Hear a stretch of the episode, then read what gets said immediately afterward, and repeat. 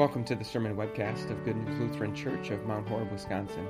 The following sermon was preached on Sunday, August 13th, by guest preacher Pastor Glenn Schmiege on the basis of Romans 8, verses 28 through 39. Your friends in Christ Jesus, permit me for a couple of moments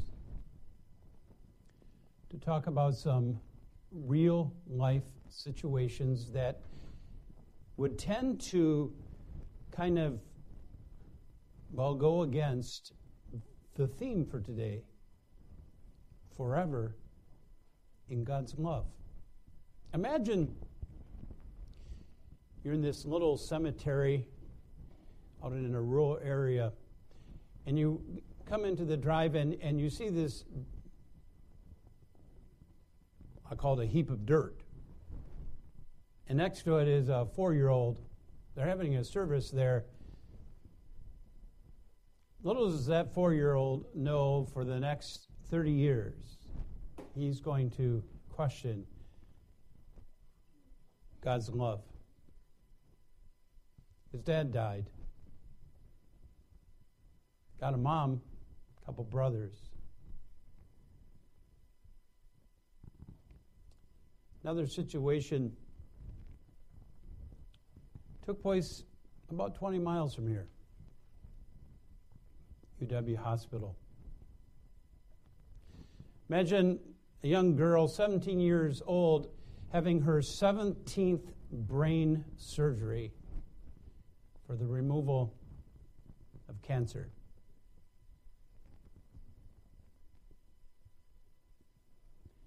After that 17th brain surgery, the Lord took her home to heaven. Forever in God's love, along with mom and dad and her brother. Imagine a young family, maybe not so young, gathered around the table. Dad just learned that he had been terminated after a job of 20 years. Forever. In God's love. One more situation. Imagine a father and a husband in his church being supported by his fellow members.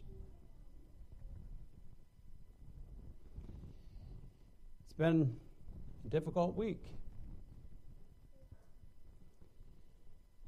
His wife and two children, an unborn child, were all eventually killed in a car accident.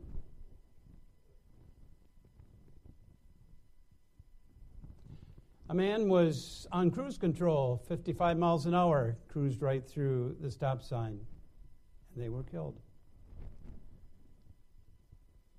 Forever in God's love. You know, in each one of these situations, the people could have been tempted to say these words Really? Forever? in God's love?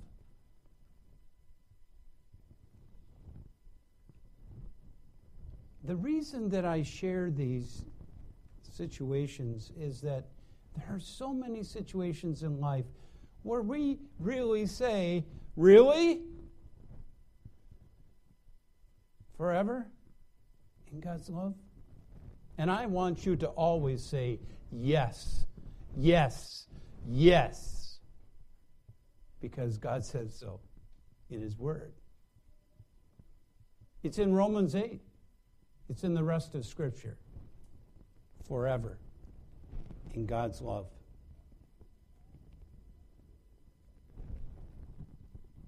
In the midst of the trials, we sometimes wonder. And that's when our faith is tested. The Apostle Paul wrote in Romans chapter 8, verse 28. And I want you to think about this carefully. And we know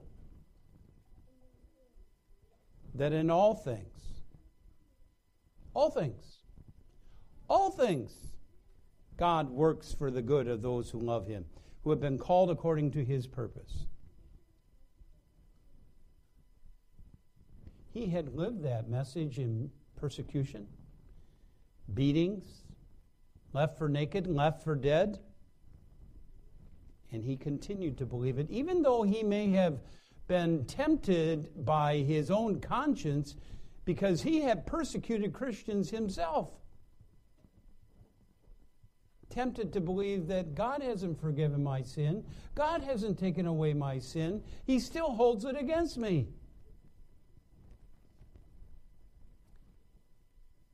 Perhaps you're going through one of those dark days, blue days. Or maybe you're dealing with someone who is going through a dark day or a blue day. It's important to know where Romans 8 is. It's in the Bible. And it's a powerful section of Scripture that helps us to remember that we are forever in God's life, love. The Apostle Paul writes in Romans 8:28, and we know that in say it with me, all things. All things. You still got to participate with me. All things. He works for good those who love him, who have been called according to his purpose.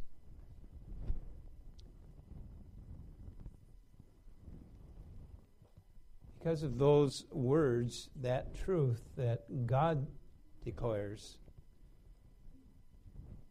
we depend upon God for that truth, not ourselves. God the Father, God the Son, God the Holy Spirit, the triune God, who chose you,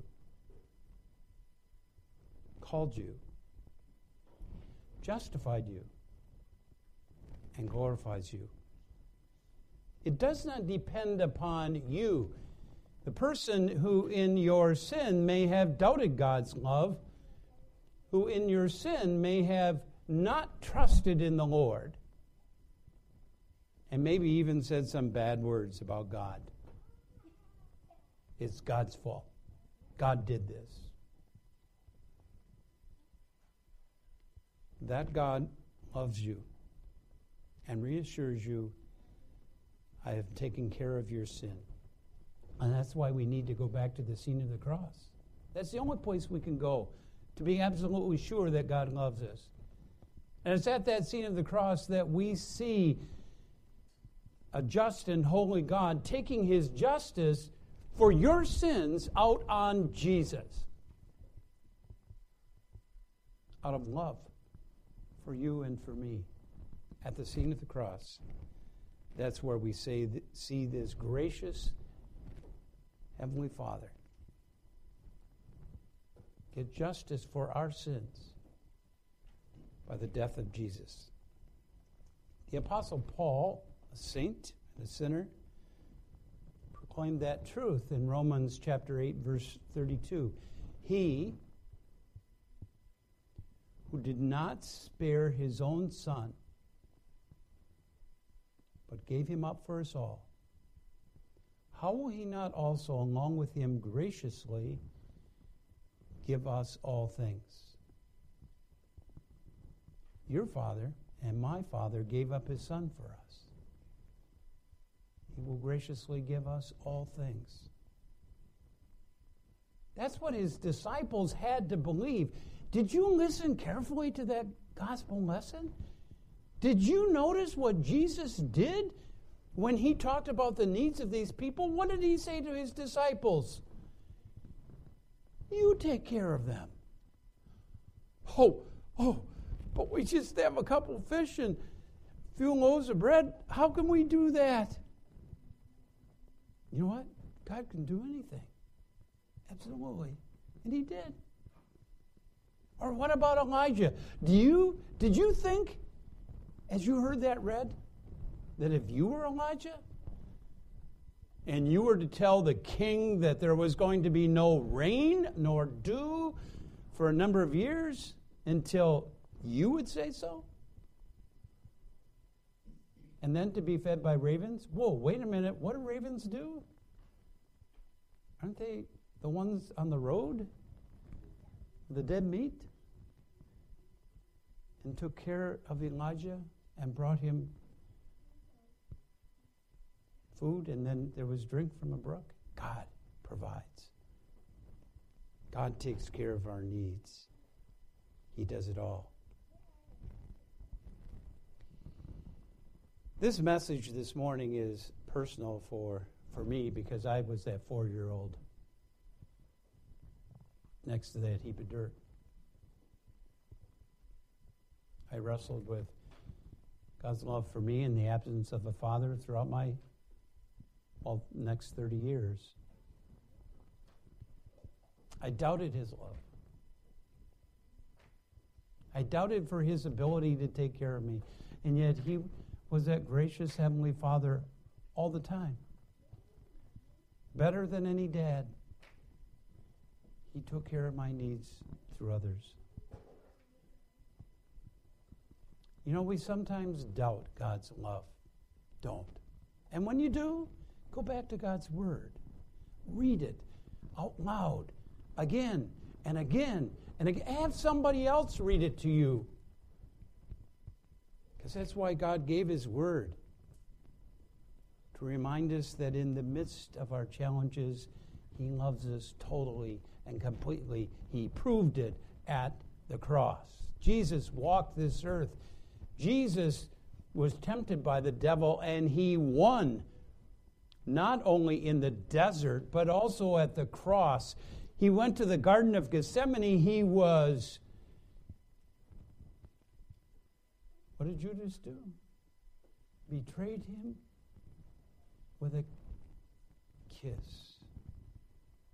Jesus did that for you and for me so that we might know that our sins are forgiven. Every time that we have doubted God's love, every time that we have not trusted in Him, every time that we have not done what God wants us to do, Jesus paid for that. And then He gives us His righteousness. The Apostle Paul was a real person, started out as Saul, and he had to wrestle with God's truth throughout his life. But he helps us understand that in the midst of the storms and difficulties, adversity, we're sometimes tempted also to forget that God loves us. And so the Apostle Paul says those powerful words Who shall separate us from the love of Christ? Shall trouble? Or hardship? Or persecution? Famine, or nakedness, or danger, or sword. As it is written, For your sake we face death all day long. We are considered as sheep to be slaughtered. Knowing all these things, we are more than conquerors through him who loved us. For I'm convinced that neither death nor life, neither angels nor demons, neither the present nor the future, nor any powers, neither height nor depth, nor anything else in all creation will be able to separate us from the love of God that is in Christ Jesus our Lord. I have lived through the pain of depression and been comforted by others. They used God's Word, they read the Bible. They prayed with me. They reassured me. And my faith was strengthened. Dear friends, sometimes you are called to be servants of the Lord, a spokesman, your hands to care and show love for someone who is hurting all the situations that I mentioned in the introduction really happened, and they happen in our lives. What do we say? We read Scripture. Remember where Romans 8 is. Turn to other places that have brought you comfort. And in that comfort, faith is strengthened. Not only the faith of the individual, but also the spokesman is also strengthened. God provides. Spiritually, physically, forever in God's love. Amen. Thank you for listening. For more information about Good News Lutheran Church, visit www.goodnewslc.org.